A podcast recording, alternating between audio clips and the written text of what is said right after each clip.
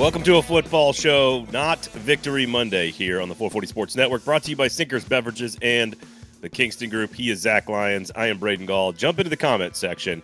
We've got things to talk about despite uh, what took place on Sunday in Jacksonville. We still have a lot to discuss because there still is an evaluation ongoing, Zach, of Will Levis. Exactly what we are learning about him, I am unsure, uh, but you've got some thoughts on that. So we will talk to you about that coming up in just a second. If you guys have questions about Mike Vrabel, I know I had some Friendsgiving parties over the weekend uh, on Saturday and on Sunday, and a lot of folks asking questions about Mike Vrabel that I think are all very logical and sound and reasonable questions.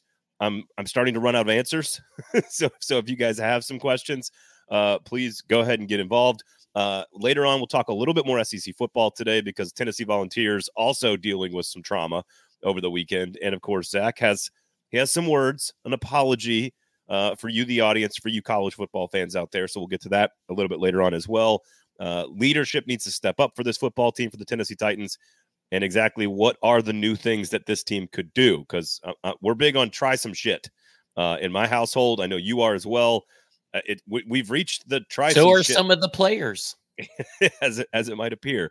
Uh, so, and, and, then exactly what are we learning about Will Levis? I think is ultimately one of the more important conversations. So, a lot of stuff to do today on the show. Get involved. Easton Freeze uh, says conducting a little poll. What is your number one critique of Tim Kelly through ten games? That's a fascinating question. We'll get to that in a little bit as well. Uh, Sinkers Beverages, the Kingston Group, are, of course, are two great local, amazing sponsors and I, I think you know, Zach. You you you write about this team, the Tennessee Titans, at stackingtheinbox.com. You've talked about it for years on the F Words Pod, brought to you by Bluegrass, which is Sinker's sister store. Uh, and of course, we've 440's now been up and running for about three years, covering all things local. And the whole point is to support each other in these endeavors, especially when times get tough. And and you know, middle of third quarter against Jacksonville, 27 nothing. Times were kind of tough. And so the whole point of having a good, strong community uh, is good, strong communal businesses supporting each other. So you need to drink, which I assume you do. Go to Sinkers. If you need anything done on your house, Kingston Group, buildkg.com. We've got to come together, Zach, in this time. This, these trying and difficult times, Tennessee Vols fans, Tennessee Titans fans, we've, we've got to come together and really support each other. I think it's important in these times. It is. It is. Uh, there's no better place to, um, you know, try to forget what you've seen other than a liquor store. Like go to a liquor store, get you some alcohol, and just get blackout drunk so you don't safely at home. And uh, that way you don't have to remember anything about this miserable football team. uh, well, what's interesting is also if you use the liquor store to consume beverages, which of course is what they're really, really good at, is providing you with beverages. Uh, Sinkers, by the way, of course, 2022 Liquor Store of the Year in Nashville. So award winning. When we say that, we really, really mean it here's the thing though. Once you get to that point of intoxication probably not good to try home improvements at that point. Like you just shouldn't right. shouldn't be doing any of that stuff. That's when you reach out to the kingston group. Hopefully you don't slur your speech too much but just tell them what you need have that conversation maybe record it so you remember what you what you talked about with the kingston group. Uh, but if you're if you're getting intoxicated probably not the best time to do home improvements. So rem- remember the name the kingston group uh, and maybe to to take an Uber, I guess, uh, or just have them deliver the booze right to your house. Just search search Sinkers Beverages right there on your Uber Eats app, app there. They drive so you can drink. There you go. Uh, Matt says if the Titans had league average tackle play and they didn't have to chip on both tackles, what would the record be? Uh, yes, high energy from Deagle as well. So I guess Zach, that's kind of a good question, and I want to get to Easton's question in a second about critiquing Tim Tim Kelly, but I think that's probably a good place to get to because you tweeted this out during the game. Um, and, and Levis's numbers statistically, uh, clearly the best game he's had since his debut against against Atlanta. Statistically, uh, I think it was 17 of uh, 14 of 17, 100, uh, 160 yards or so, a couple of touchdowns, high yards per attempt, a lot of good, uh, you know, in terms of um, uh, the advanced analytics, a lot of really high numbers in the advanced analytics department. Um, and yet they were down 27 to nothing. And I think Vrabel addressed some of this stuff on Monday's press conference. Just I, I don't I, I don't think a couple of sequences in the game changed the outcome. but he wasn't wrong that a few dumb mistakes and penalties on third downs on defenses, and then um, you turn around and you turn the ball over, and then you turn around and you make another dumb mistake, and that does lead to a snowball effect, and you lose to one of your rivals in the division, 34 to 14, in what is basically a, a total blowout. Well, I mean, when you only run 38 plays to an offensive plays to the opposing team 69, you're you're not going to win. Like I, I don't even know if there's a team that's ever won that has ran less than 40 plays. Like it feels like that's maybe like back in the 70s or 80s or something like that. But that's just not a recipe for success. And I've seen a few people say, well, run, run passes back. Look, if you go back and look at the drives, there is only one drive that ended in a punt that started out, and there's actually only one drive period, but it did end in a punt, and it's the very first drive they went run, run, pass. Wasn't run, run, pass anytime else. Uh, you know, was like in the middle of a long drive. I'm sure they went run, run, pass. But to start out a drive and stall, like we've seen for numerous years, where they go run, run, pass, punt, only one, one, one drive. So that's not the issue. So you, you you can, and I've seen that you know a couple radio shows say, or are they trying to feed Derrick Henry too much? Well, he only got 10 carries, so I don't fucking watching. But again, it's 10 carries off 38 plays. So the problem is is sustaining drives. The problem is is penalties.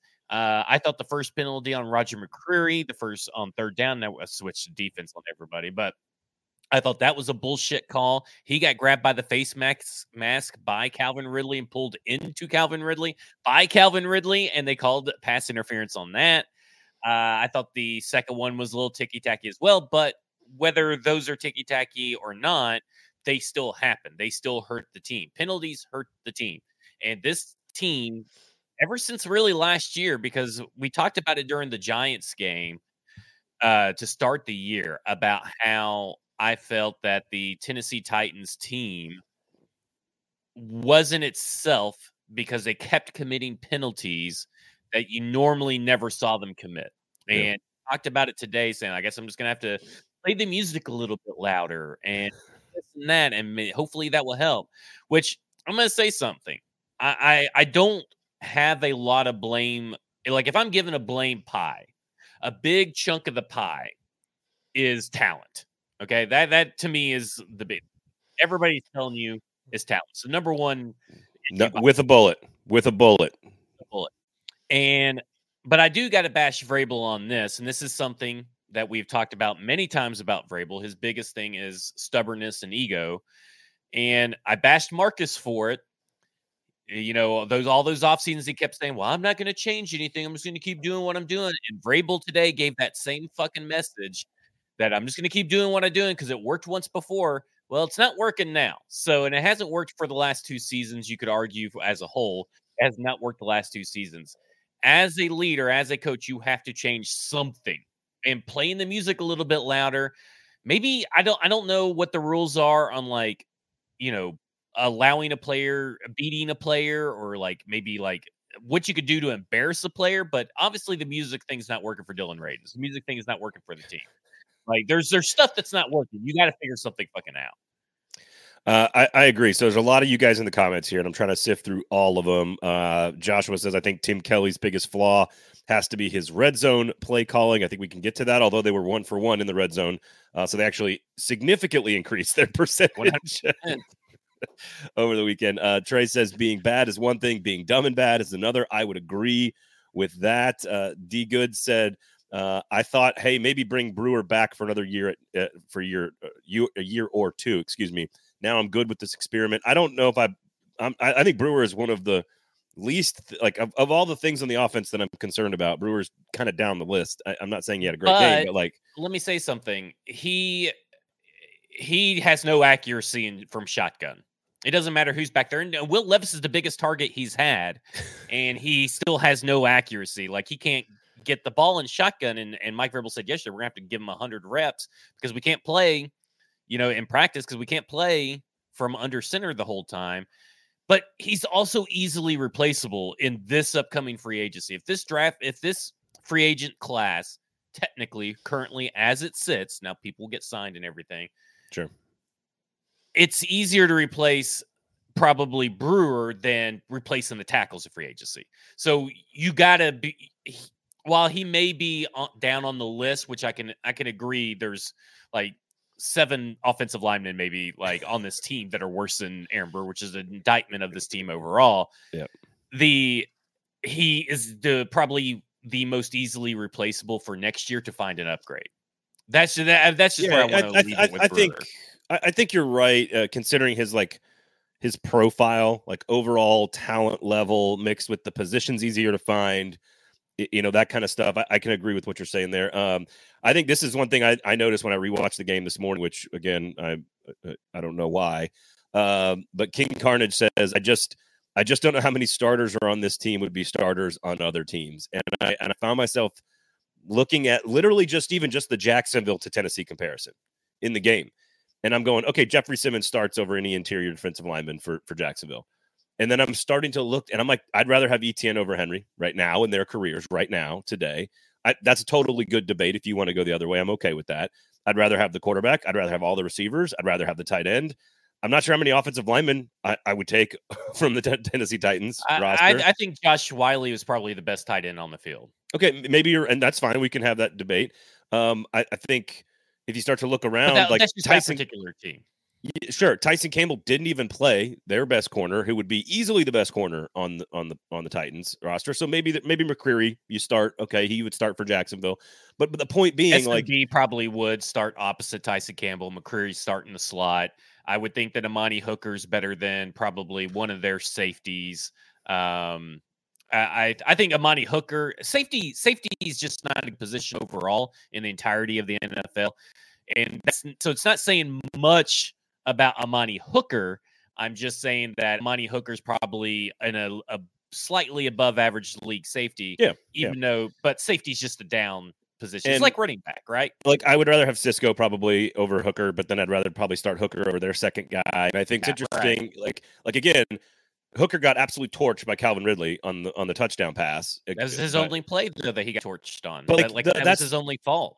That's Shane Bowen's fault. like Yeah. you you should not ever be in a situation to have an elite number one wide receiver man to man in red zone with your with your safety who's not exactly a burner as far as coverage goes. Like that's not that is a that's poor play design or elite play design by Jacksonville. One of the two. Like It's probably a little bit of both, but I would say this: it's it's four yards. So you know, I think Amani, I think what Hooker has or what Vrabel said today is technically correct, even though it's not correct maybe on this particular play and maybe with this particular player. There's very few people on the team that can cover yeah, a four yard space better than Amani Hooker. Now, you know, again, you're going up against Calvin Ridley, but who you going to put on him? Tre Avery, Eric Garror? I mean, like, Uh, when you really go down the list of who you actually put on him, you can put on Kristian Fulton on him, who gave up 115 yards yesterday on six catches and six targets. Yeah. Like, at this point, you, you just have to say,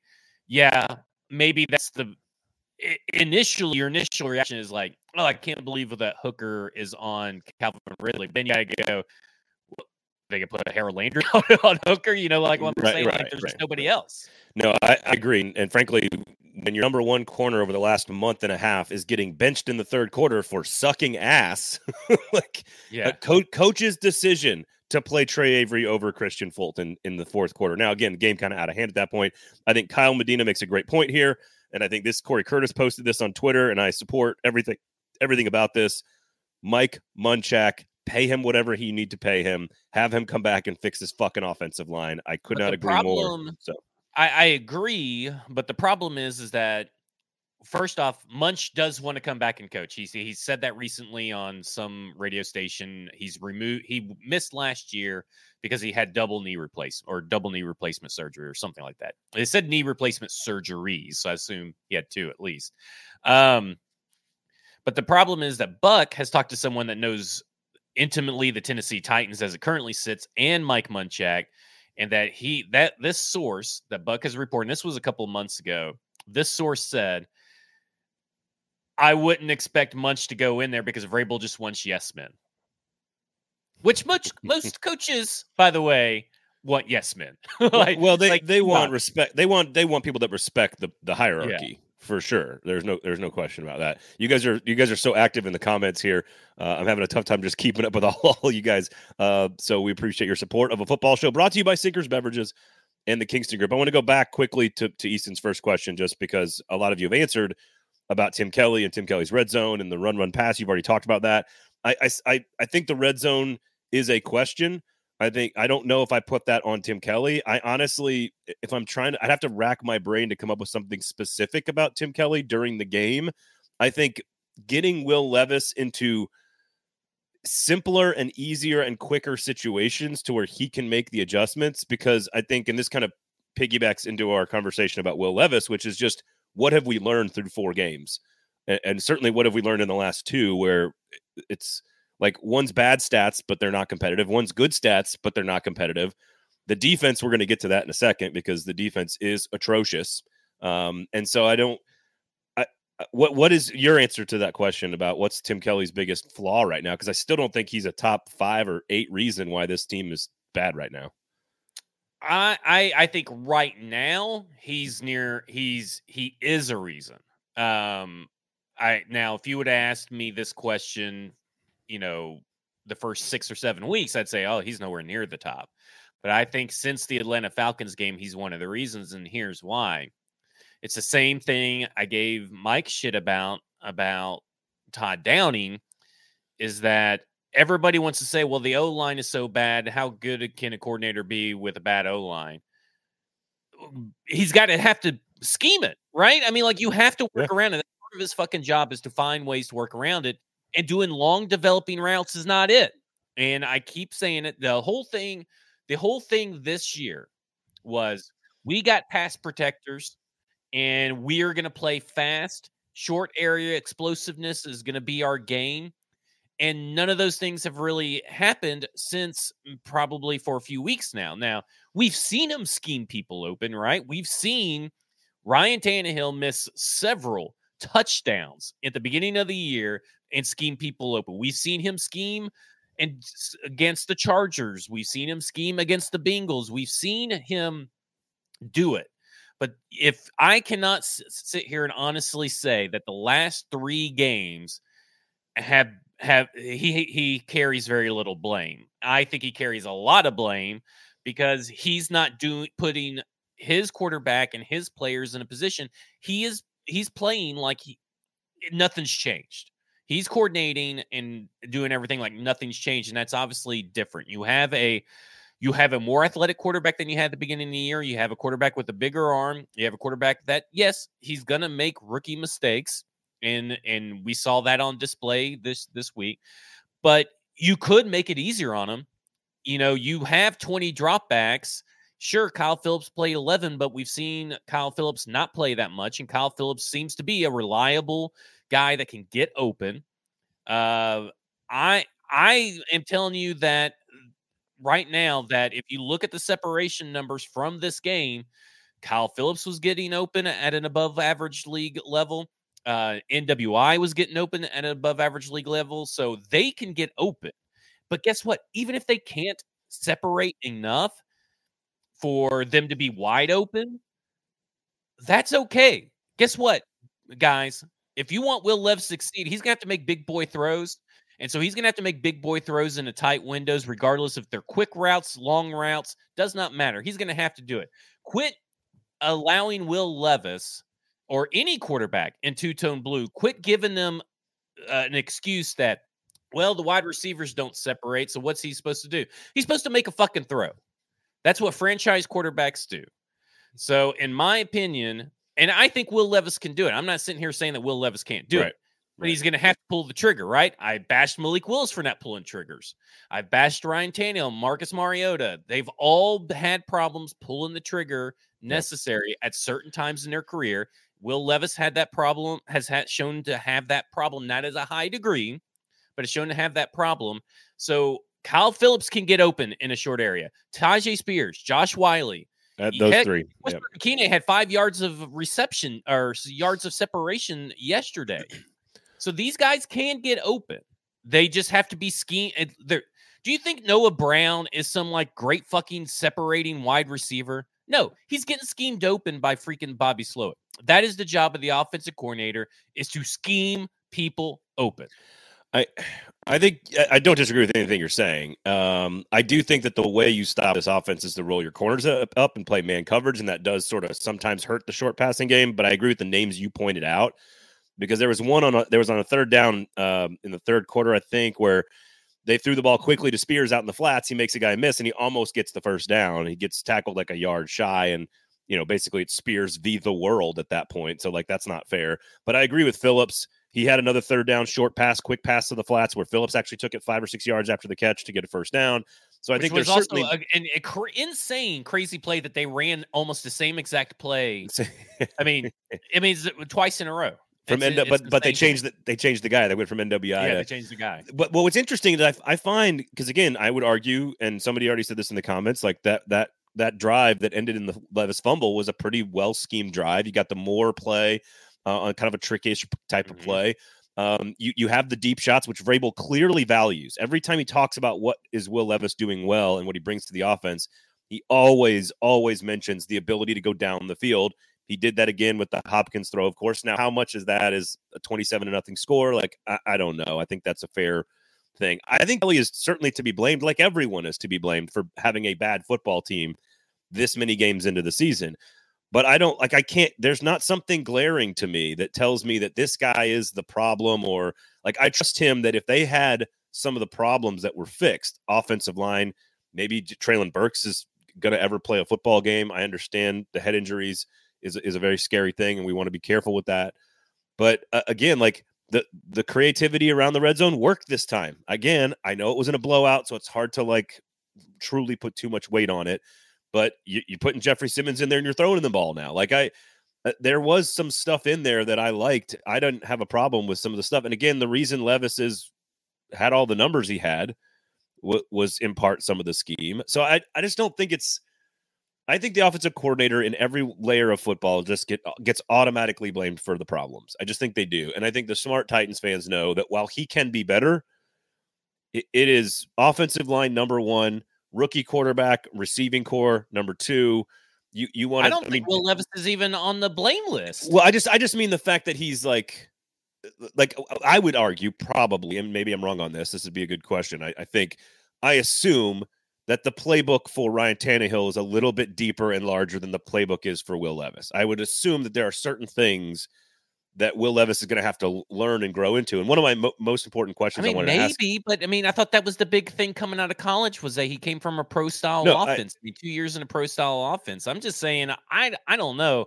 Like, Well, I let don't me- think let me there's you- anything that Tannehill can do that Will Levis can't at this. I, I, I don't. mean, I no. Will Levis eventually. maybe. Yeah, yeah, yeah. I think Will Levis is vastly superior physically to, to Ryan Tannehill. I don't. Uh, uh, that's not a debate. I'm just saying, you know, start number four, start number two. There might be a few things you, you as as you go along, you're going to start adding more of that X, Y, and Z stuff or whatever into the playbook for a guy who's young. Now, I, this is my question.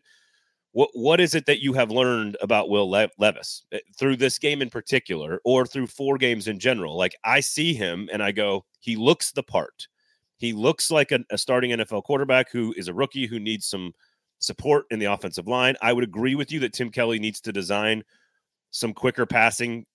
Like that, that might be my top criticism as well. Is like, hey, let's be a little bit more preemptive on the pressure issue, and and and do that. But like, give me your thoughts on just Will Levis from Atlanta, Will Levis against Pittsburgh, almost leading a game-winning drive, but kind of struggling uh, under a lot of pressure. Will Levis not good at all, but ne- nobody was good against Tampa, and then very efficient on Sunday against Jacksonville, but really had no chance to, to win the game. I I I think that I have some some critiques of Will Levis where I do think that he's holding on to the ball too long. And this pre-snap taking it all the way up to one second is driving me Uh, fucking insane. And that yeah. has been that way since he's came in. And I think maybe he's doing too much at the line. And I don't know if he's being asked to do that much at the line or if he has to do that much at the line because everybody just sucks. but I, I don't know what it is. But I, I that issue, those two issues to me need to be fixed. Now, everything else, I'm fine with. Like, I don't think that there's. I mean, he made some boneheaded decisions. I mean, I'm not going to say that he's not, but they haven't really come back to bite the team in the ass for the most part. And and maybe they will. You know what I'm saying? Maybe those those will eventually catch up to him, but those are also things you can kind of um clean up as you go Yes. with more experience, with more reps. I I really like what I've seen from Will Levis. Uh, I wish I saw what you're seeing from CJ Stroud, but again, You're when your offensive coordinator is as good as Bobby Slowik is, then you know that helps out a lot. Um, they they really do a lot to help CJ Stroud. Not to take anything away from CJ Stroud, but you see it. People are getting open that should never that have never gotten open in their careers. Well, except for maybe Tank Dell in college. But you know, I'm saying that like that's that's a scheme thing. So to me, well, Nico Collins has missed the last not yesterday, but he missed the two yeah. games prior to that, and and Noah Brown was out yesterday. I mean, they're, they're, they're a high functioning offense, and I, I think that almost everybody in that building would say that Bobby Slow gets the credit, and then C.J. Yeah. Stroud is number two. Yeah. And I think that it, eh, you know right now Will Levis is performing better than I think most people thought, including myself. But I think yeah. even his biggest uh, fans, except for maybe PBK, I don't think anybody really expected him to look as good as he has, even behind this terrible offensive line, even behind with maybe a uh, offensive coordinator who, as uh, Eldon English, Strike 113 in the YouTube chat said, Tim Kelly said he feels great opening up the playbook for him. Yep. And then he proceeds to slam it shut. um, so like I, I I don't have any concern with Will Levis. I am okay right now that Will Levis is the guy that you can build around for at least the next two seasons. Yep. Now yep. he's still got to perform this year, next year, and the year after. But you got plenty of time to see what he can be, and I'm comfortable with taking that time to see what you could be. And I don't think it's a hindrance to the team if you take that time. Yeah, I, I, I agree with that. A lot of good comments here. Uh, Ed says he goes through progressions, keeps eyes downfield, and has good pocket awareness. To me, three vital checks as a rookie. I would tend to agree with that. Trey says all rookie mistakes, all correctable. That is the rolling left, throwing back right across your body into the field that should have been an interception. Vrabel addressed that. And hey, Vrabel listen, actually, Tom Brady does it too. Like, I mean, how many times sure. have you seen Tom Brady falling down and then throw a lame sure. duck interception to seal the game? Mike Vrabel said on Monday, he said, "Look, one of the things he likes the most about Will Levis is that he doesn't make the second, he doesn't make the same mistake a second time, and I think that's a really uh, a valuable asset to have." Uh, Timmy says, and I, I think you must have misheard me. Um, he said something like, "You have some damn good receivers, and those boys for Houston are fast. We don't have Nico Collins. We don't have Tank Dell. I, I, obviously I agree, but what but they did. What my point is is that he threw for 470 against Cincinnati, and he didn't have Nico Collins. He didn't have Dameon Pierce. He he's got you know he had backups essentially with Tank, and they threw for almost 500 yards against one of the better teams in the AFC. So that, that's all I was saying there uh, about that. I, I think to your point, there's a there's a way for a quarterback to manage every second of the play clock and do it under complete control and there's a way to mismanage the play every second of the play clock down to one second and to call, have your coach call two timeouts. Uh, th- those are different things. A lot of times you see quarterbacks work it all the way down to one second, but they know it. And for the for the record, they know it. They weren't gonna they weren't gonna throw the flag on either of those timeouts. No, I mean no. he got the ball off in the acceptable amount of time. Yes, I think it's Vrabel. I I, th- I think it's all right. We might not be in the right play. Maybe Levis didn't see the right thing we just need to talk about this and take a second. Like I again, you see a lot of quarterbacks take it all the way the, the great ones will take it all the way down to one or two seconds, but they're doing it on purpose because they have it's calm. It's like it's they, they they even though they're rushing to get the check and get the receiver in the right place and the right protection slid the right way, they sort of they have the clock in their head at all times. And and Levis just that's just something that comes with time. You have to sort of have that. Um, I, but I've always felt that he kind of gets it, and and that part can be corrected. I think the silly kind of dumb throws across his body, those will get corrected. The one that the play that actually led to the first down, which led to the first touchdown, where he just gets fucking demolished. like he's rolling backwards to his left, and then he takes the shot in the chest and like falls back. Like you gotta get you gotta avoid those. He's got to avoid mm-hmm. those. So he'll he'll learn about that stuff. I'm pretty sure uh this morning when he wakes up with a back problem that he'll he'll learn to avoid those those mistakes. But I think by and large, the thing I've learned is that Will Levis is still the guy to build around. And I think the rest of the unit, everything you do when you make a decision from here on out on offense needs to be with the how can we make and help Will Levis get better decision, whether that's drafting an offensive lineman, whether that's signing someone in free agency, whether that's developing a player, you know, moving a guy from a position. Like it should all be geared towards how do we protect and help develop Will Levis? Every decision yep. you make from here on out. Yeah, oh, yeah. No doubt, no doubt. I mean, I fully agree with that. Yeah. Uh, um, he he he's I, I I think that you got it. You got a guy that you can build around. That's that's yeah. where my yeah. ultimate evaluation is, and he's not without his flaws, but it you know to me it's that's what he is. And and you mentioned the snap count, which but according to Pro Football Reference, uh, seventy one snaps for for Jacksonville, forty snaps for the Titans. You're never going to win games that way. But according to the Chris Moore, actually had the most offensive snaps of any weapon on the Titans offense. DeAndre Hopkins had 25. This is what was crazy about that that number. Derrick Henry played 25 snaps. So 10 carries on 25 snaps is actually a lot of handoffs. DeAndre Hopkins only played 25 snaps, which is crazy. Spears played 18. I think you could start to see a, a bigger timeshare from from Tyjae Spears. Josh Whyle played 17 snaps. Again, doesn't sound like a lot, but it was more than Wesco and Chig. So he played more snaps than the other two tight ends. So I think that's something that you want to start to see. And then, as you mentioned, Kyle Philips way down the list of number of reps that he got on offense, but it's starting to creep up percentage wise.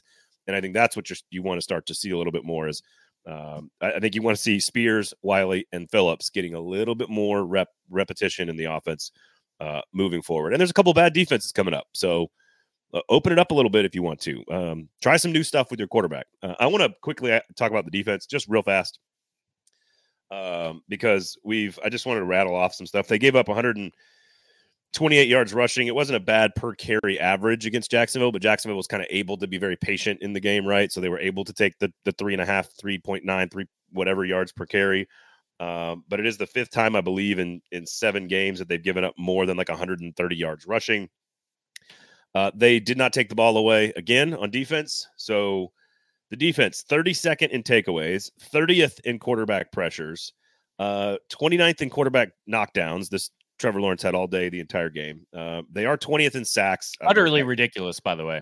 Yeah. Uh, 60 pressures all season. They have 14 hurries the entire season. That is 31st in the NFL. Uh, they're 30th in pressures. Uh, the quarterback rating against is 31st in the NFL. So the quarterback rating for every other opposing quarterback is over 100. Yards per attempt allowed in the passing game, 28th in the NFL, 24th yards per play, period. They've given up over 140 yards rushing on average over the last six games. Uh, and here's the other one I want to point out because I think this is indicative of what's happening. I think it's certainly indicative of what happened on Sunday. 37 red zone attempts allowed. I'm a big fan of, of keeping track of how many times do you allow someone into scoring territory. You can have a great red zone defense, which they have. They have a very good red zone defense. But they're 28th. They've allowed teams to drive the length of the field the entire season. And I know that these some of these players can be better. To Easton's point on on his show and on this show, the defense is not playing up to its standard. I also don't think they're particularly great at some positions. But this is just not a it's not a good defense. It's it's just it's just not. And maybe they can be better next year with some of the same players. But Arden Key, eh, like it, you know, you know what I mean? Like these guys, it's just not a good defense. There's not a single statistic that tells me that they are a good defense. And Jacksonville's offense just they, they scored on five consecutive drives. like they punted on the first drive and then they scored on five straight drives, and then they punted again, and that was the only time they punted the entire game.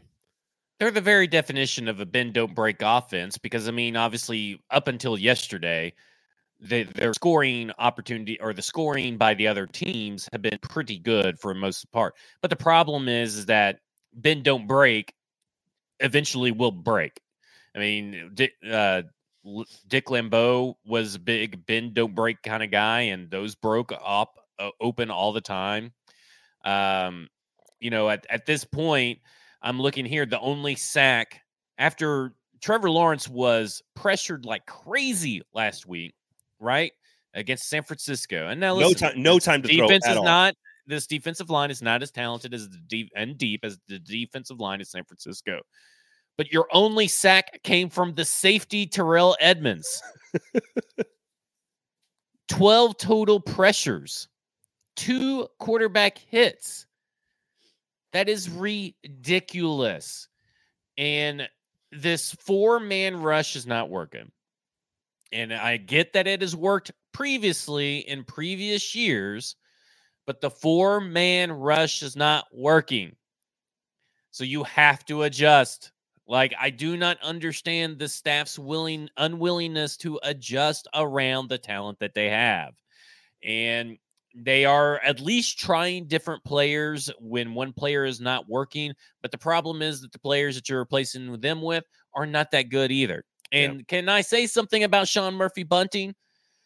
Put a fucking club cast on, bitch. Like, get out there, put a club cast on, and get out there and play.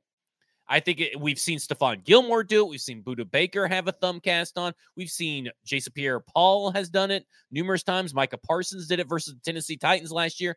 Put on a club cast and get out there. Like, I do not understand if you could practice with a little thumb injury, tape that motherfucker up like crazy and get out there because that team needs Sean Murphy Bunting out there.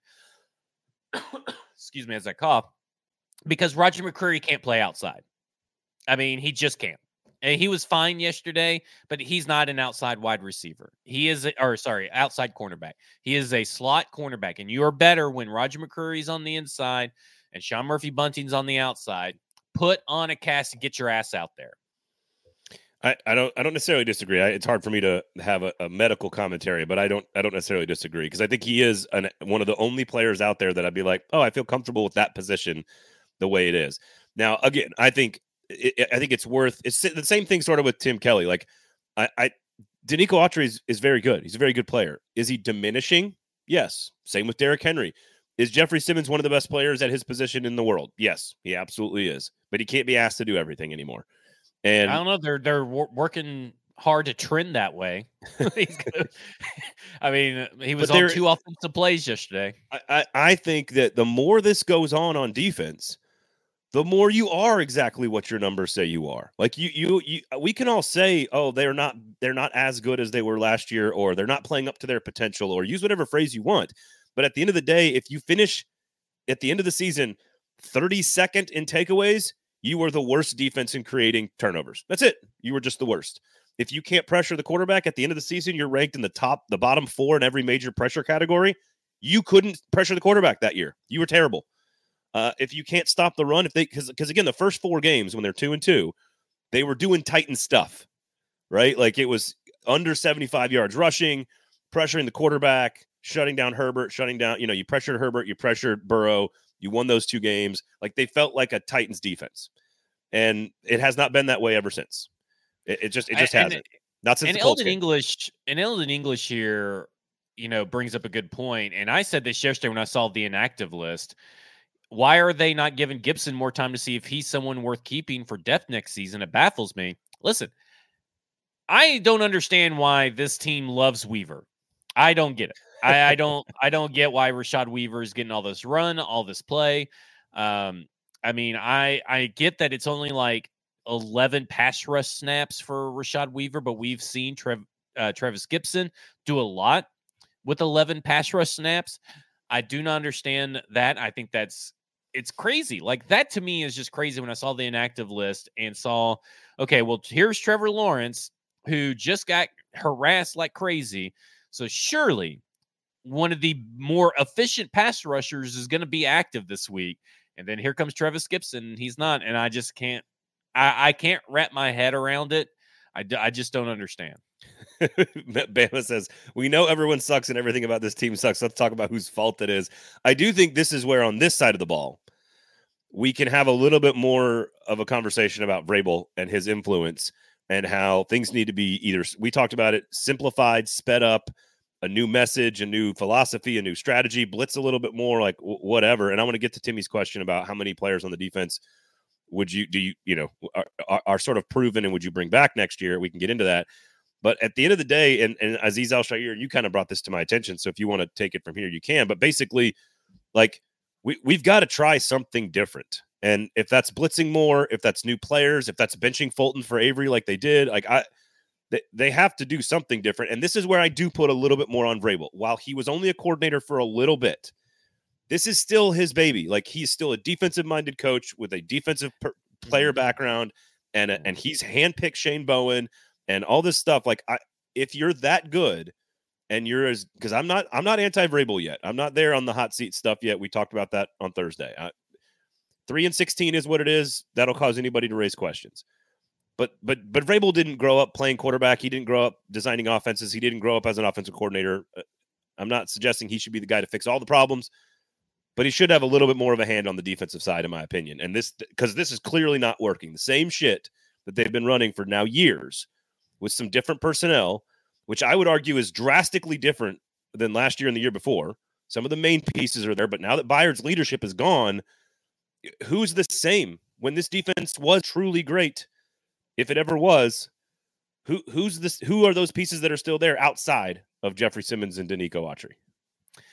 Yeah, listen, you know, Azeez Al-Shaair is playing uh, similar to what David Long played if you look at the stats last year. The difference is that the defensive line this year is worse than it was last year at opening up holes. Uh, no Flags Film put out this uh, put out two plays. It was uh, David Long versus Isaiah Pacheco when the Dolphins played the Chiefs uh, last week.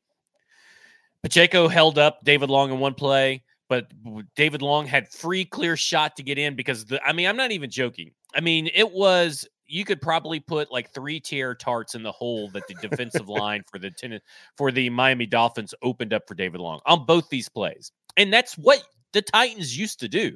The Titans used to open up these run yep. blitzing lanes for these defenders. And they're doing that over in Miami. They're not doing it here.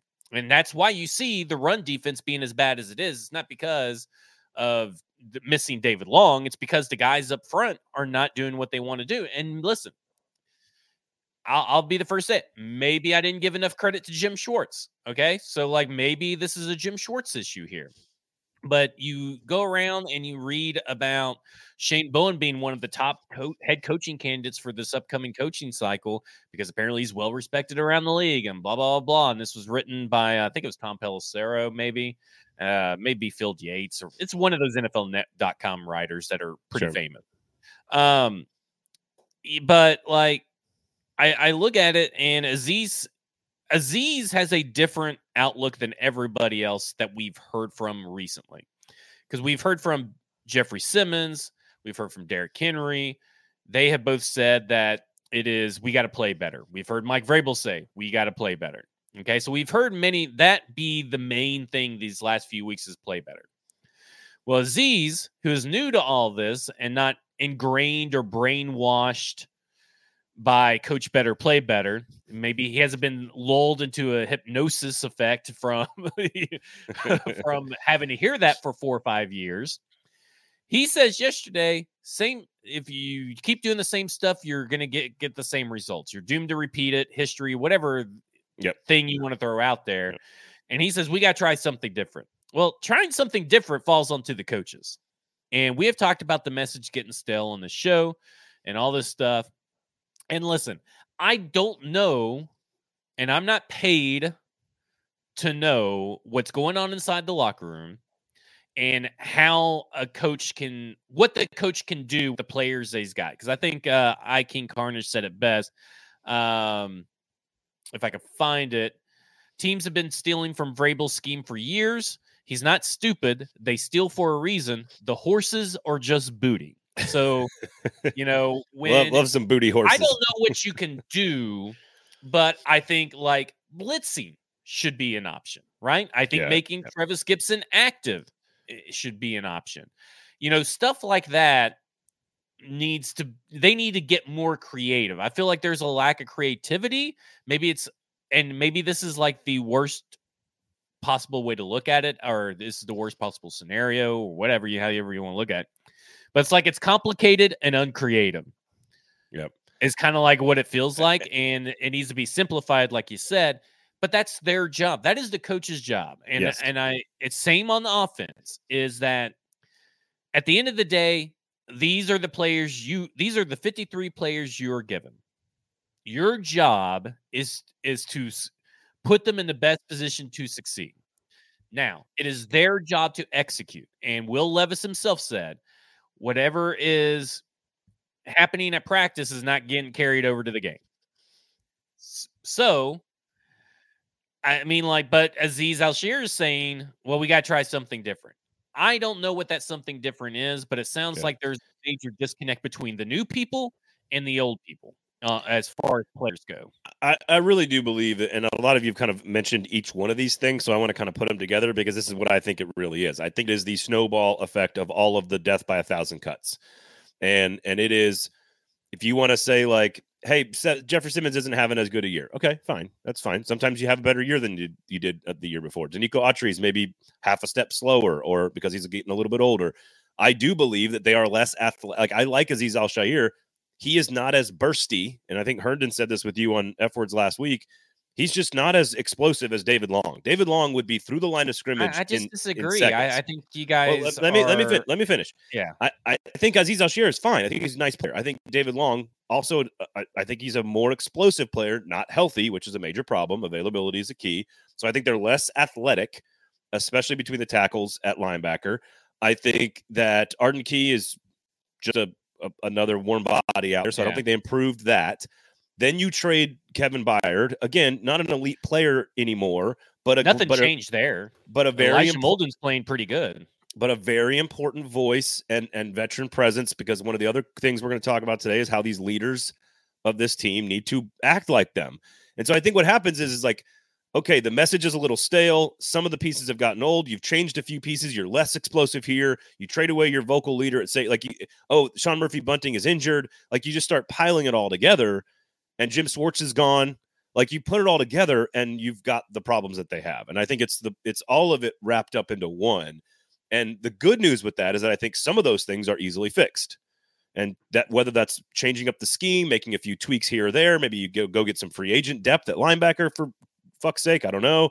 But like there, there, it seems like some of these things that can be fixed because even while I think David Long might be more explosive than Azeez, Azeez Al Shaair, he is not an elite player that you're replacing, David Long. So like you should be able to go and get that no level Fred Warner. Like people act like right, right, have this right. revisionist love history, right? That he is Fred Warner when he got burned all the time by tight ends and receivers and stuff yes. in coverage. He was terrible at coverage. I I do think that Amani Hooker is slightly worse because he's being he's being asked to be the number one, and I think that's a little maybe he's not maybe that's not what he is. Maybe he's miscast a bit as the number one safety. Maybe he needs to be a number two safety. So I just think it's a snowball effect piling up, and it I absolutely agree with you. This is where it is on the coaching staff: Mike Vrabel, Shane Bowen, Chris Harris, who was brought in for this exact reason to be different, to bring energy to the secondary, and and they are uh, the passing defense was technically statistically worse last year, but not by much. The difference is the entire unit is significantly worse this year than it was last year, and so they got to fix the problems. That's on the defensive coaching staff, in my opinion. I I don't think it is Tim Kelly's job to like. It's his job to develop Will Levis and maybe put him in better situations but you can't do any of that with with an offensive line that is actually worse than the offensive line they had last year you you can do it. You just have to do it. I mean, like I I don't get the. I think that's I think that's silly. We've seen offenses with bad offensive lines do better than what they're doing right now. Have we not? I mean, I I know we have. I mean, you talk about Deshaun Watson and the the times before Tim Kelly took over play calling about how good and explosive and points they were putting up even as a rookie and they had a terrible offensive line for those years.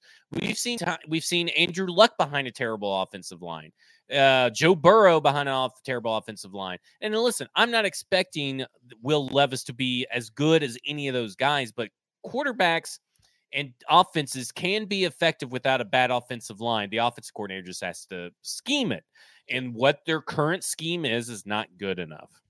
All right. For um, right now, it has been. It has been good because this saying this offensive line, week one, right? There were quick, schemed open players all yeah. over the field. And this offensive line is, I think, technically better than what it was week one uh, because Andre Dillard wasn't playing. So at this point, I I think you have to understand that it's it's not just the offensive line. If you, it, it's a major problem. Do not get me wrong. The offensive right. line is a major problem. But these last three weeks, Tim Kelly deserves some blame for these last three weeks. I, I know, of course. I'm not. I'm not saying he doesn't. Everybody deserves blame for everything. I'm just saying. I think there's. I put more of the defensive issues on the coaching staff. It's still number one players. I still think number one on this entire roster, other than I, Ryan. I agree. Other than I, Ryan fucking Stonehouse, other yeah. than the punter and Jeffrey Simmons, they need better players everywhere at almost every single position on the roster. They need to be better. They need to improve their talent level. They will not win championships unless they improve their talent level significantly across the board, offense and defense. But who is like I think they have a little bit more talent in some key key positions on defense.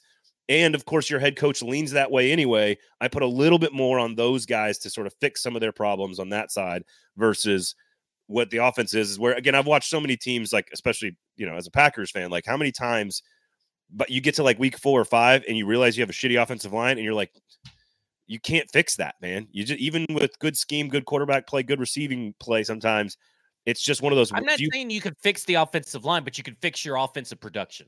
Sure, and and it, it's just it's just the one position that's very hard. Like you can improve running back play throughout the course of the year. Which, if you want to touch on Derrick Henry, we can. I, I think because I want to get to some quick SEC notes here to wrap up, but I, I do think I do think Derrick Henry. I don't think he's like uh, you know. I think it's stupid to say quitting or whatever. I don't think that's right. I think he still plays equally as hard on every snap, but like it does look like he has lost the step or like I wouldn't blame him from a human standpoint if he is just like, man, fuck this. well, uh I now I don't listen to Ramon, Will, and Kayla uh, in the mornings, but uh Stony did this morning, and I just want to bring this up because this ties into our leadership thing, and we can wrap a bow on this Titans conversation.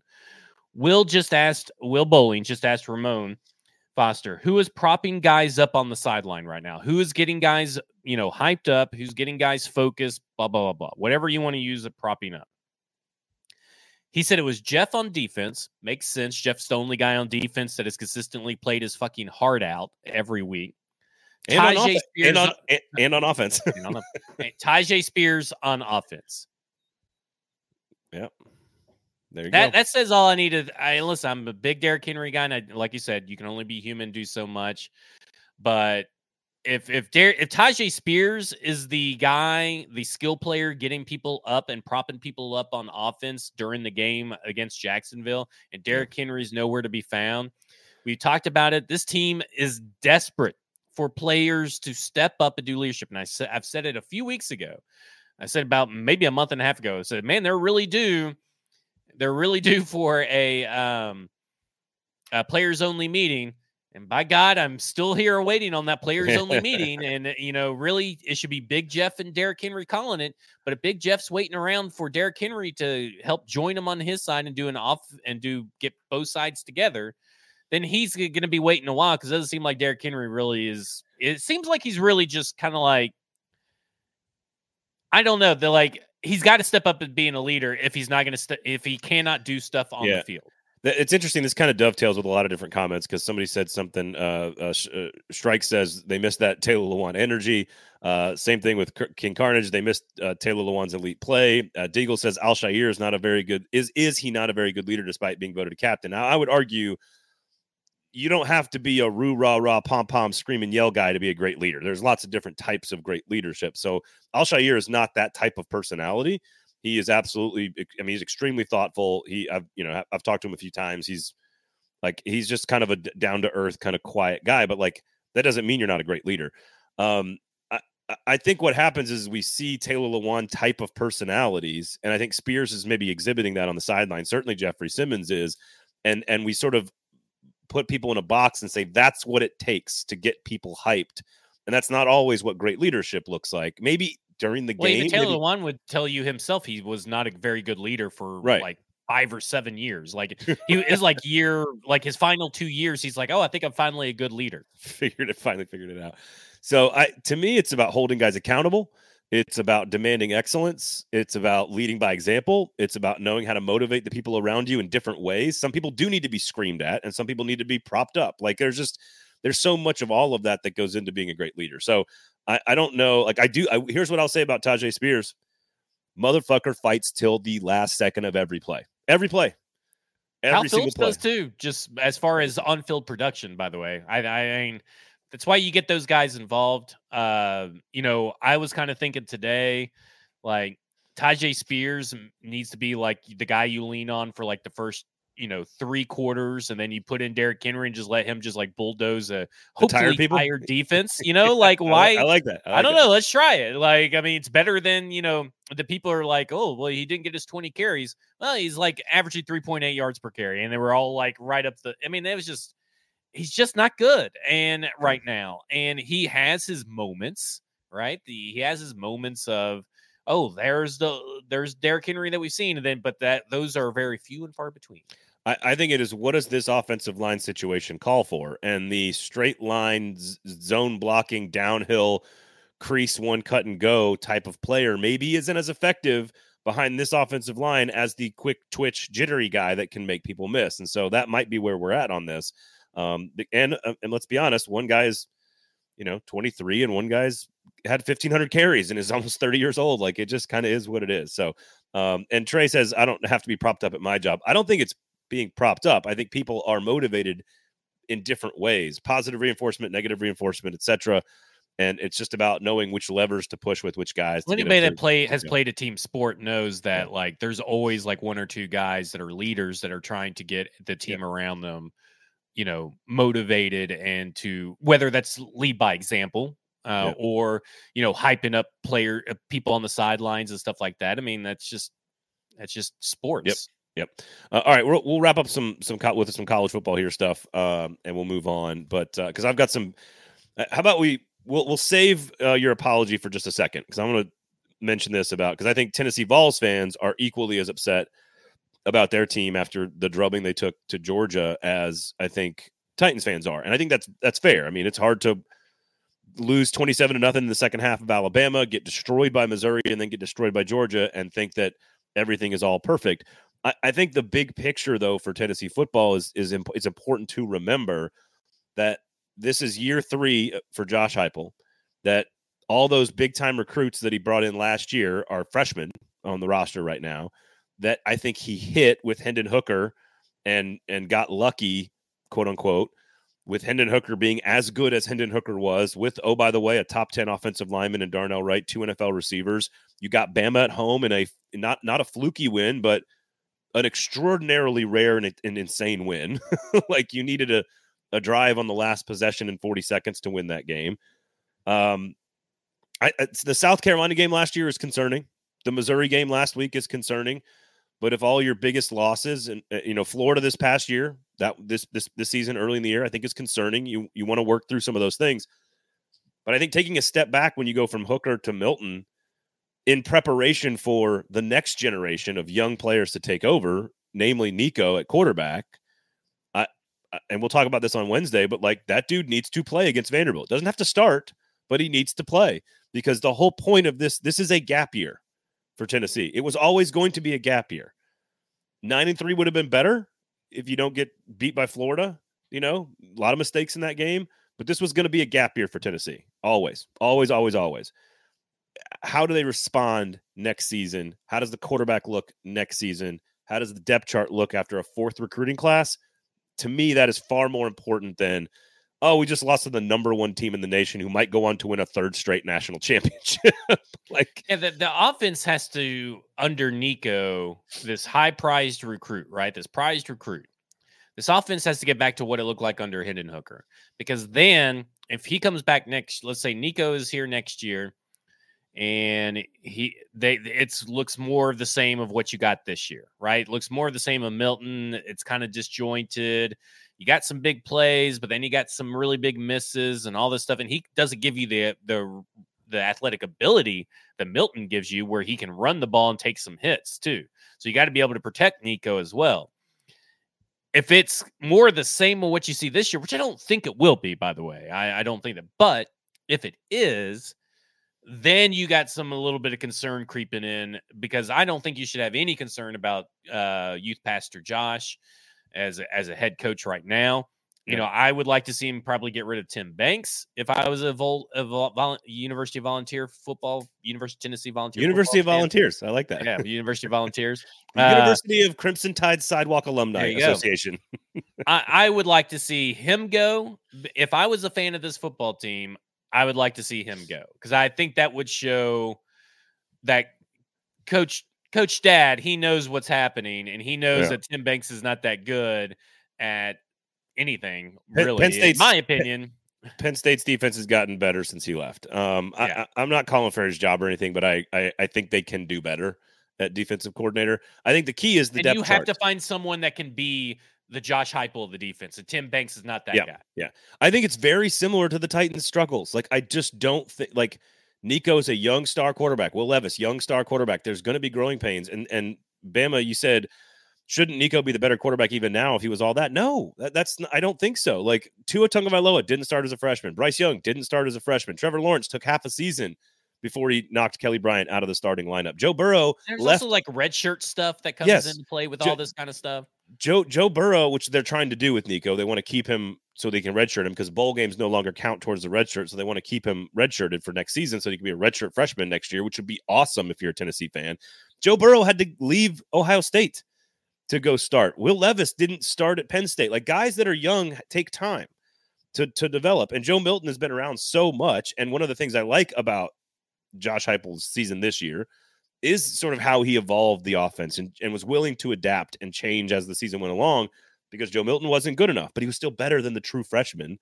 You know, that that which is not that crazy for the sixth year senior to still be slightly better than the five star true freshman. That's not an unusual thing at all. Caleb Williams did not start as a freshman at Oklahoma. That was Spencer Rattler.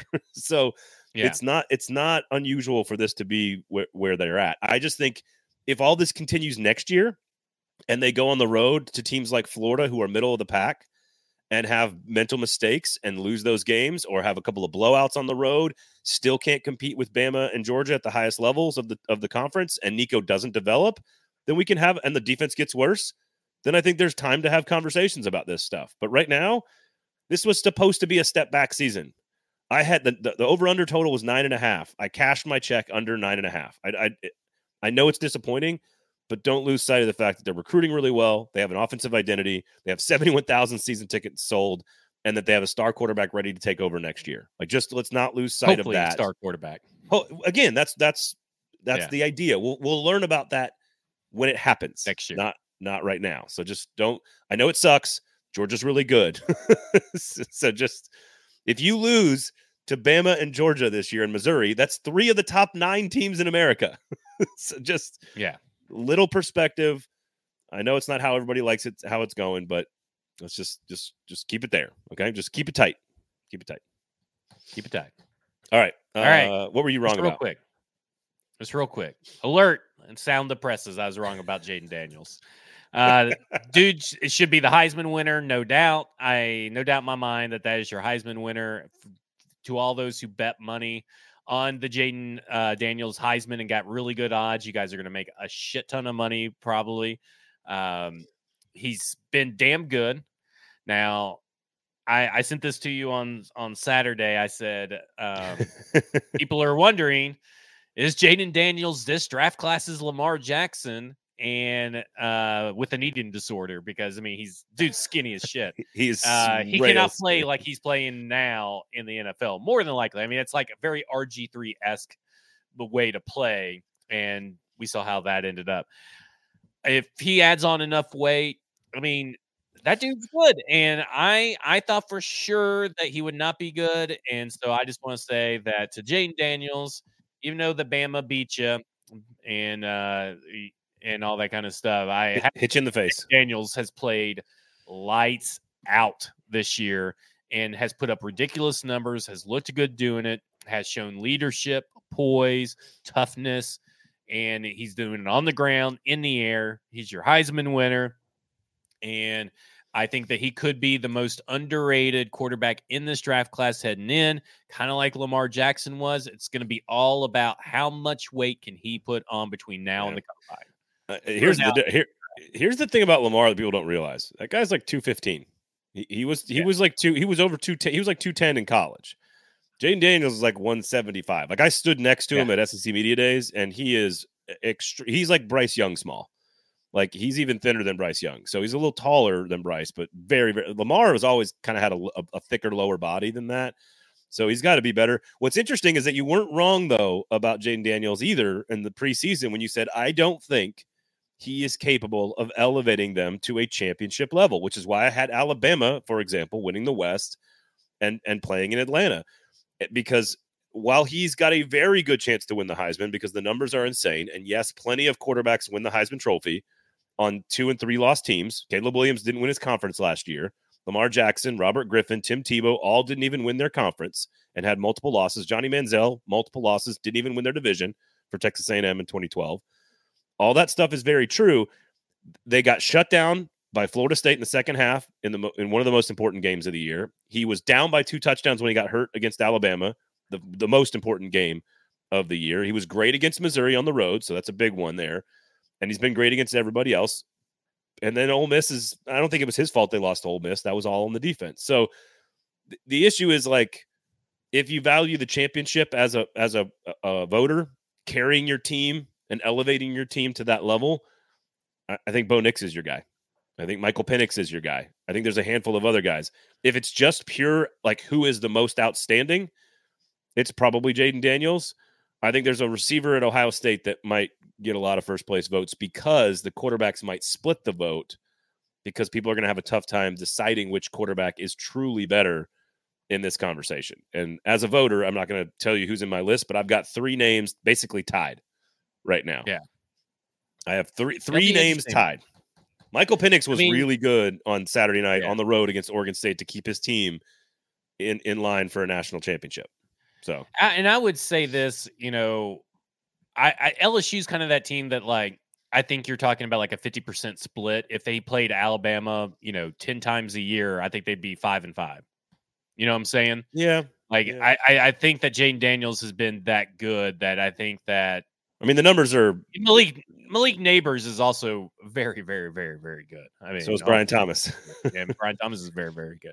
Um, so, uh, it's gonna be know, it's gonna be interesting. It's gonna be interesting. Yeah, it'll be interesting. It'll be interesting. It is a here's it's a it's a fascinating. uh Braden is going to let the chat decide his vote uh, from Deagle. That listen, I maybe I will. Maybe maybe we'll put it to a vote, and I'll let the I'll let the listeners of a football show decide who's third place on my ballot. How about that?